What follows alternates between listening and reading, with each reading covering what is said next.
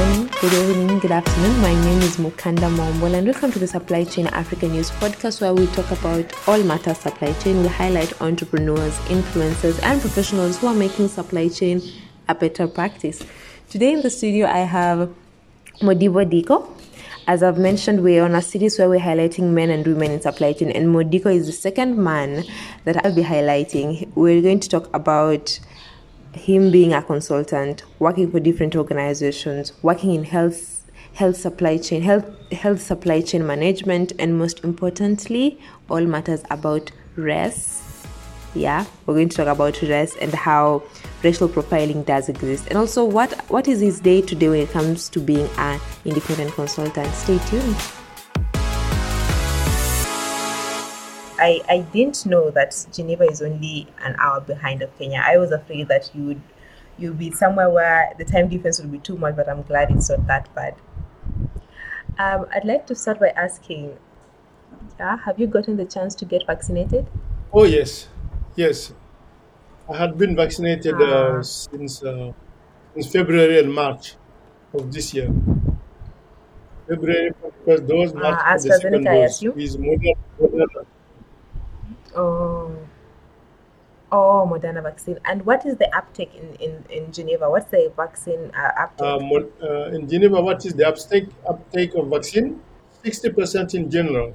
But I guess it will be increasing very fast because now they are requesting the proof of vaccination in order to be admitted in restaurants, in shopping malls, in everywhere. So I guess the coverage will increase very, very quickly.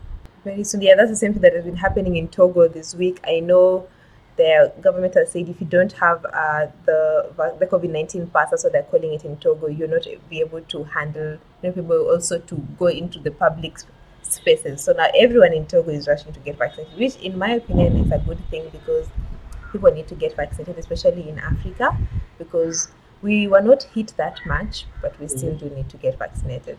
Where does your story start? Before you became an independent consultant, before you worked for Bioforce, before you even had the thought of getting into supply chain management, where did you grow up and where does your story begin?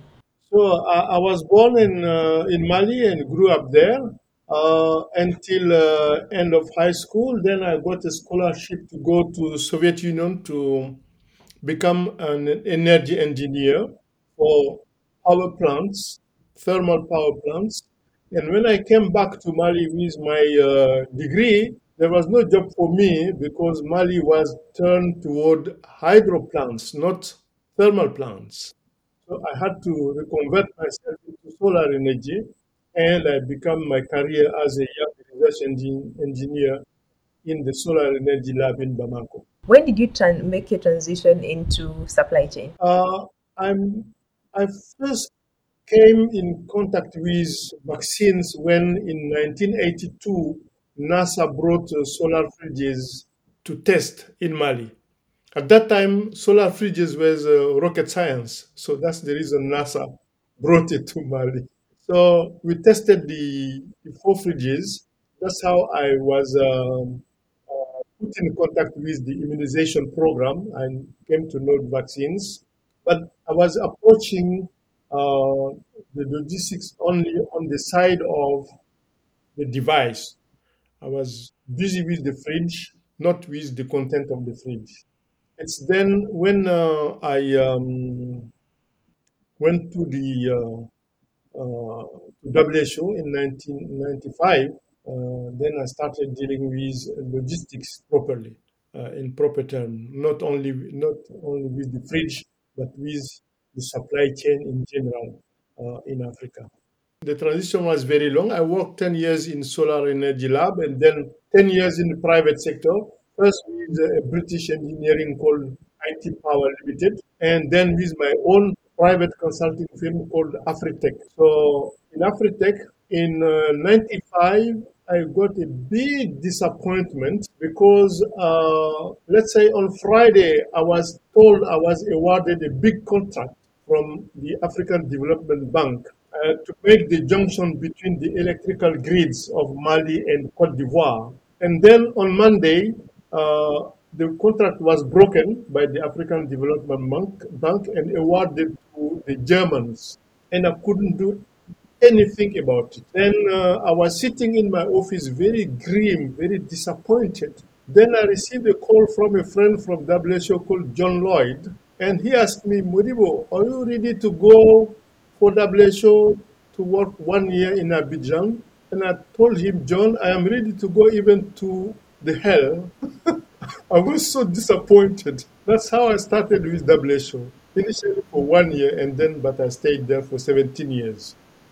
So you worked for BioForce Institute. You were a program coordinator for BioForce Institute in France, and that among the tasks there was that you were to improve the logistics performance of health programs and also to strengthen them at the same time and strengthen health systems capacity building. When you look at that space, like in France and the work you're doing, and also and in comparison to Senegal, what can we learn from that? Yeah, what can we learn about the health systems in France and how capacity building is done there in retrospect to us as a continent? I stayed with BioForce only for 4 months, but I liked the way they were working. I liked their motto, which is mettre l'homme en capacité d'agir, put people in capacity to act. So I liked that very much. They were organizing capacity building sessions in Lyon, but also developing courses in Africa. I was part of a group to develop, to make the feasibility study of a school to train people in Africa, and that went on very well. But the school was supposed to be in Bamako, but because of the socio-political situation in Mali, the school was transferred to Senegal and still there, and it is receiving a lot of students. So I really like the way they work. They try to empower people on the ground. So you're a well-learned, well-traveled man. I'd like to know, which books are you reading right now? I'm reading right now 2 books. I always read at the same period 2 books, 1 novel and 1 more serious, a treaty or a history book. And now I started reading the biography, Obama's biography. And then the second book is a book about African philosophy. What's been a take home from the Obama biography? I'm really at the beginning. So you interview me later on, I will tell you.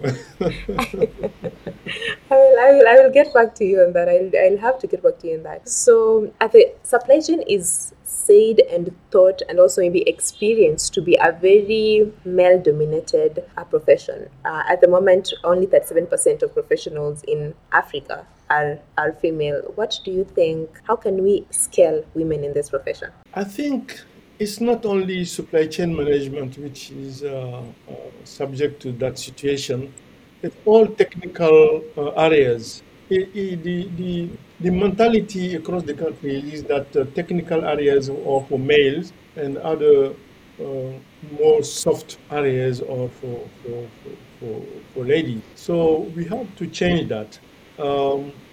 In our team in WHO, we had only 1 lady, and she was an American. But it's changing in the countries. They started recruited ladies in supply chain. The first one was Mrs. Ballet from Benin, and there was Madame Mondo in DRC. They were the first 2, and then after that, many countries started recruiting ladies. Burkina Faso, Cameroon, Senegal, Zimbabwe, Uganda. So it's changing in the countries. But in our team in WHO. I left while we had only 1 lady, WHO logistician. So, but I guess things will change. Here in Mali, for instance, we have ladies in the army. We have general lady, colonel lady, captain ladies. So it's changing, the mentality is changing. So I'm sure we'll have more ladies in supply chain management soon. Yeah, I'm sure as time goes by, it will stop looking like a male-dominated space, and many women will get on board, which is very true. So I have this one thing that I know that in my 23 years of living, I have had mistakes that have really humbled me. But at the same time, those mistakes have really taught me a lot. So is there anything that you've done career-wise or even personal-wise that you're like, that was one thing I did that really humbled me, but at the same time, it really taught me a major lesson? Many things. I went through difficulties. The first one was the day when I decided to go to the private sector. I was a civil servant in Mali, and salaries were very low, and they were not coming at the end of every month. We could wait for 3 months before getting a salary. So I decided to go to the private sector. And when I decided that, I spoke with my older brother, and he told me I am very, unconscious, because I have a family, and then I go to the private sector, and the private sector does not work in Mali, so this is not good. I told my wife, she started crying. Then I went to my father. I never worked for the government, and every day there was fire in my kitchen. So he's the only one who encouraged me. But all the surrounding people, they just told me, you will fail. But I didn't fail, fortunately. So that's a first difficult experience I went through. The second one was when I went to WHO, and there in WHO there is a kind of mentality that if you're not a medical doctor, you're not very well considered. They overlook upon you if you're not a medical doctor. So you have to fight against that and make your way in WHO. When you realize that at the first time, it's a bit discouraging. But when you stay with people, they come to know you, they know what you're capable of doing, they change their mind. But it's a difficult experience to go through. I totally understand. I can only imagine the transition from, I think everyone's transition from public sector to private sector is always very tough, but the stories are always victorious, so that when you're going through it really does not make sense. So thank you so much for that. So you worked for IntraHealth International and you led the Informed Pushed Model project for the distribution of reproductive health products.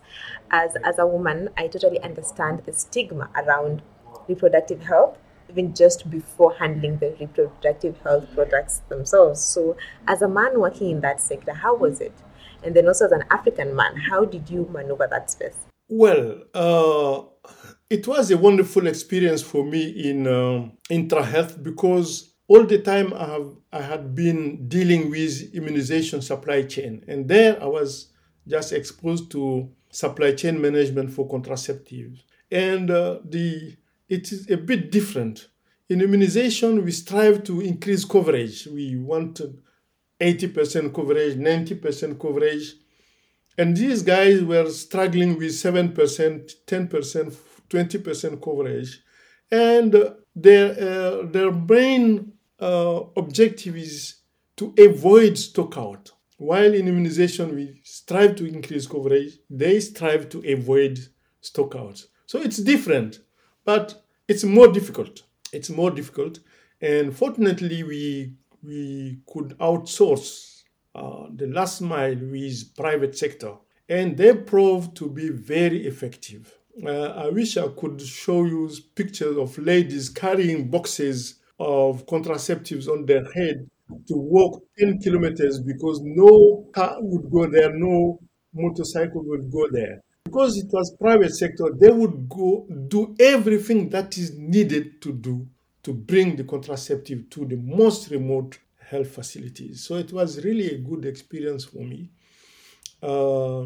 Regarding stigma, in Senegal, they accept contraception as a way to distant pregnancies for married women, but they don't accept contraceptive for unmarried women. So that's a difficulty, but dealing already with married women was enough burden for us. I think when it comes to contraception, it's such an issue, mostly for African women, because even in Kenya, we're having the same issues. When an unmarried woman is on contraception, there's so much talk around that. But then when a married woman is on contraception, I think it's more allowed. So I can only imagine how it was now in Senegal and how you had to maneuver that. But I'm pretty sure you did your best. You did the best that you could at the time. Facilitated the 11th training session and immunization supply chain management of the Logivac Center. I hope I pronounced that right. How is the uptake of immunization in Senegal? In Senegal, the immunization rate is I can say very high. It's above 80% coverage in Senegal. So it's a good program. It's working very well, and the only problem I can see with them is data. They have a data quality problem sometimes, because regarding population data, it does not depend on the program. It depends on another institution of the government that gives them the population numbers. So because of that, they have some difficulties with data quality. But the program is working very well. The coverage is very high. I would say it's one of the best programs in Africa. When you compare the immunization uptake and the COVID vaccine uptake in Senegal, is there a comparison? Is it positive or is it negative? COVID vaccine uptake is much lower than regular immunization vaccine uptake. There is no rumor against immunization as regarding to children and women routine immunization. But regarding COVID, there are still some people listening to rumors that are circulating. But even that, the coverage in Senegal is much higher than, for instance, in Mali, where rumor is more insistent and more loud in Mali. What can we do about those rumors? Because the conspiracy theories are also in Kenya, which is limiting the vaccine penetration. What can we do? As someone who has been in this space, in the health space for quite some time, what can we do to ensure that the right information gets to the right people so that they can come out and get vaccinated? Let me tell you a small story first. One of my brother-in-law asked me, Modibo, what do you advise me? Should I get vaccinated or not? I said, I don't know what you should do. It depends on you. But what I know is that Israel has vaccinated the entire population, knowing that they are surrounded by people who want to throw them into the sea. Do you think they would vaccinate their entire population if that vaccine would do harm to their population? He said no. I said that's the new generation of vaccines. Regarding the ancient, former generation of vaccine, which is AstraZeneca, in England, they had vaccinated a big chunk of their population with AstraZeneca also. If this old generation of vaccine was also bad, would England vaccinate their children, their population to such a high level of coverage? He said no. Then I said, you have the choice. England is former generation of vaccine. Israel is the new generation of vaccine. Both have vaccinated their entire population. So you have the choice. So I think that's the message that we have to give to the people, letting them know that both type of vaccine, whether the old generation as AstraZeneca or Sputnik or the new generation like Moderna or Pfizer, both have been administered to populations in developed countries to high level of coverage. If we give that information to our people and let them decide themselves what they do. So when it comes to vaccine, you're saying give the right information and the people will choose, but the information that should go out should be the right kind of information so that it can be useful. So in Arabic, there is a proverb that says, you remember the way you lived. So if you take stock, you remember the way you lived. So if you take stock of your life, how would you like to be remembered, Modibo? I would like to be remembered as Modibo, because Modibo means teacher in our language. It was the title of teachers before, and it became a first name later. One of my best, what I appreciate doing really is teaching people. I like when I go to countries to train people. That's really what I like.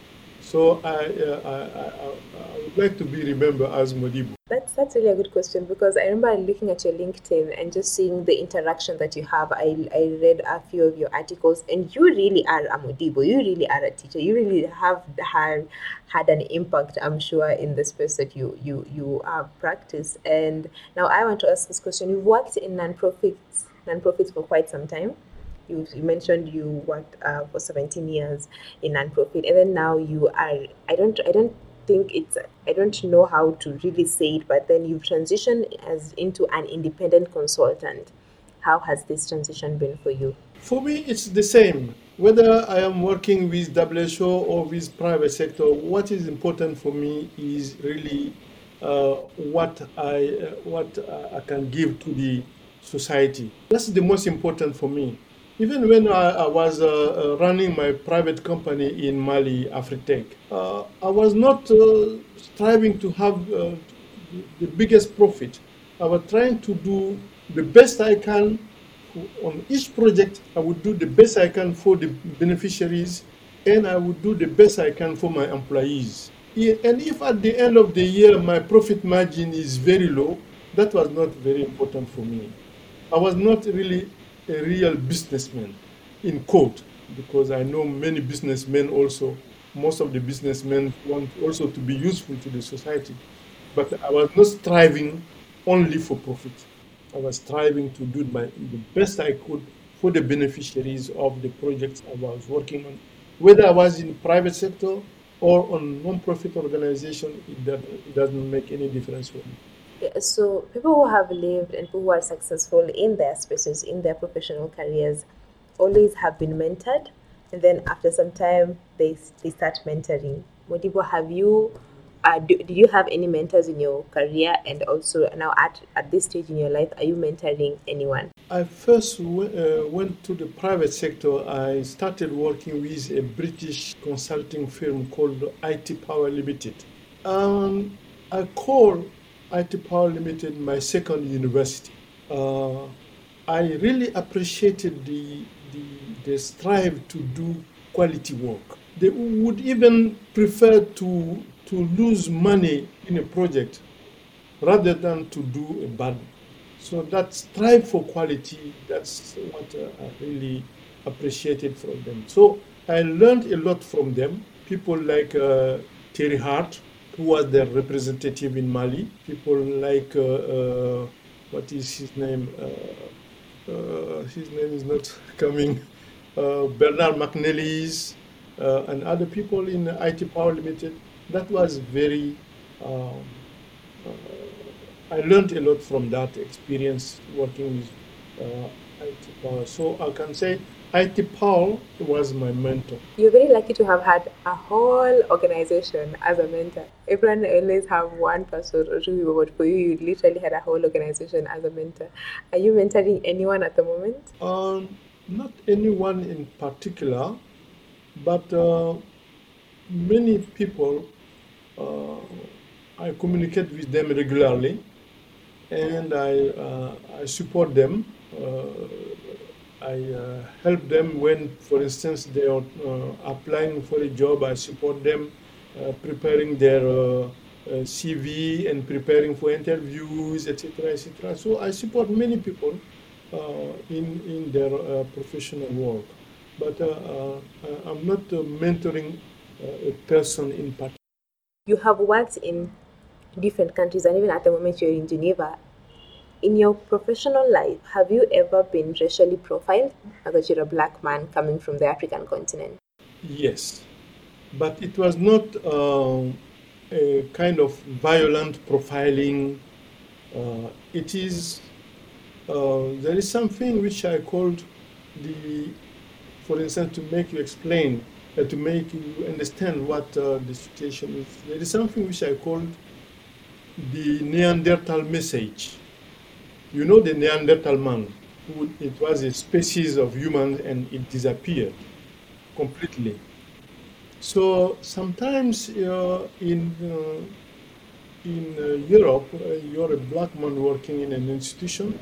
There is a subject being debated on email, and the first person sends a message, another person reacts to that message, the third person will react to the message of the second person, and so on. So at some point, you are a black person, you react on a message, the next person to react will not react on your message, but will react on the message you reacted on, ignoring what you had said.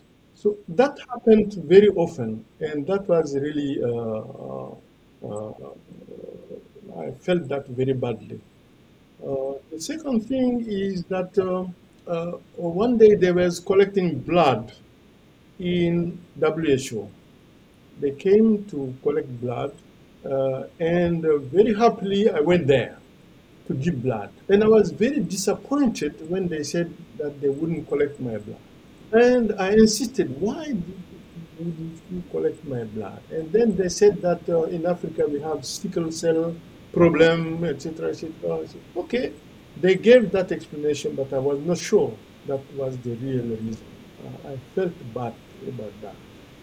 And the third occasion was when there was the tsunami in Thailand and Indonesia and so on. And countries of Asian countries were asking WHO to send them logisticians. And in Africa, we had at that time managed to train a lot of good logisticians within WHO, within UNICEF, within the countries themselves. We had very good, excellent logisticians that we could send. But these countries said they didn't want African logisticians. And WHO told me that. I didn't accept that because WHO is an international organization. They should have told those countries, we don't profile people, logisticians according to their rights. So there are some things like that. So, but it's not a violent profiling when you're in the streets or in the restaurants or something. No. That's quite interesting. I think everyone I've had on the podcast has mentioned, yes, I've been profiled as much as I'm a professional, as much as I'm an expert in my field at some point. I think that the color of my skin is just maybe a betrayal of some sort, which is very, very unfortunate. That's the racial climate that we live in. So just as we wind down, Modibo, I'd like you to just tell me, as you look at your professional life, what was your highlight? What was the highlight of your career? The highlight of my career, I would say I managed to create a supply chain management team across the continent for immunization. When I started that job in WHO, we were two people, myself and a gentleman called Lionel Pierre from Haiti. From two people, we managed to have a big team of around 50 logisticians across the country, very well trained, very professionals. So I'm very proud of that having succeeded to have built that team. Congratulations. I think that's the best thing about to the audience. That's the best thing about listening to Scan, because we bring the best people, we bring people who have had achievements and people who have done the work to not only support themselves, but also to give back and to ensure that Africa as a continent and the supply chain and logistic space has been better. So Modibo, what would be your parting words to our listeners? What would be your parting words to anyone who will listen to the podcast? What is that one thing you would like them to take home as we wind up the interview? Quality. In whatever you do, you must strive to do it in the best quality you can. That's really the message I would like to tell the people. never accept to do something bad quality. Thank you so much. Okay, so thank you so much to the listeners. As you have heard, we've had the teacher himself on board, and his take home for you is that whatever you do, ensure you do it with quality. See you next time. Stay safe.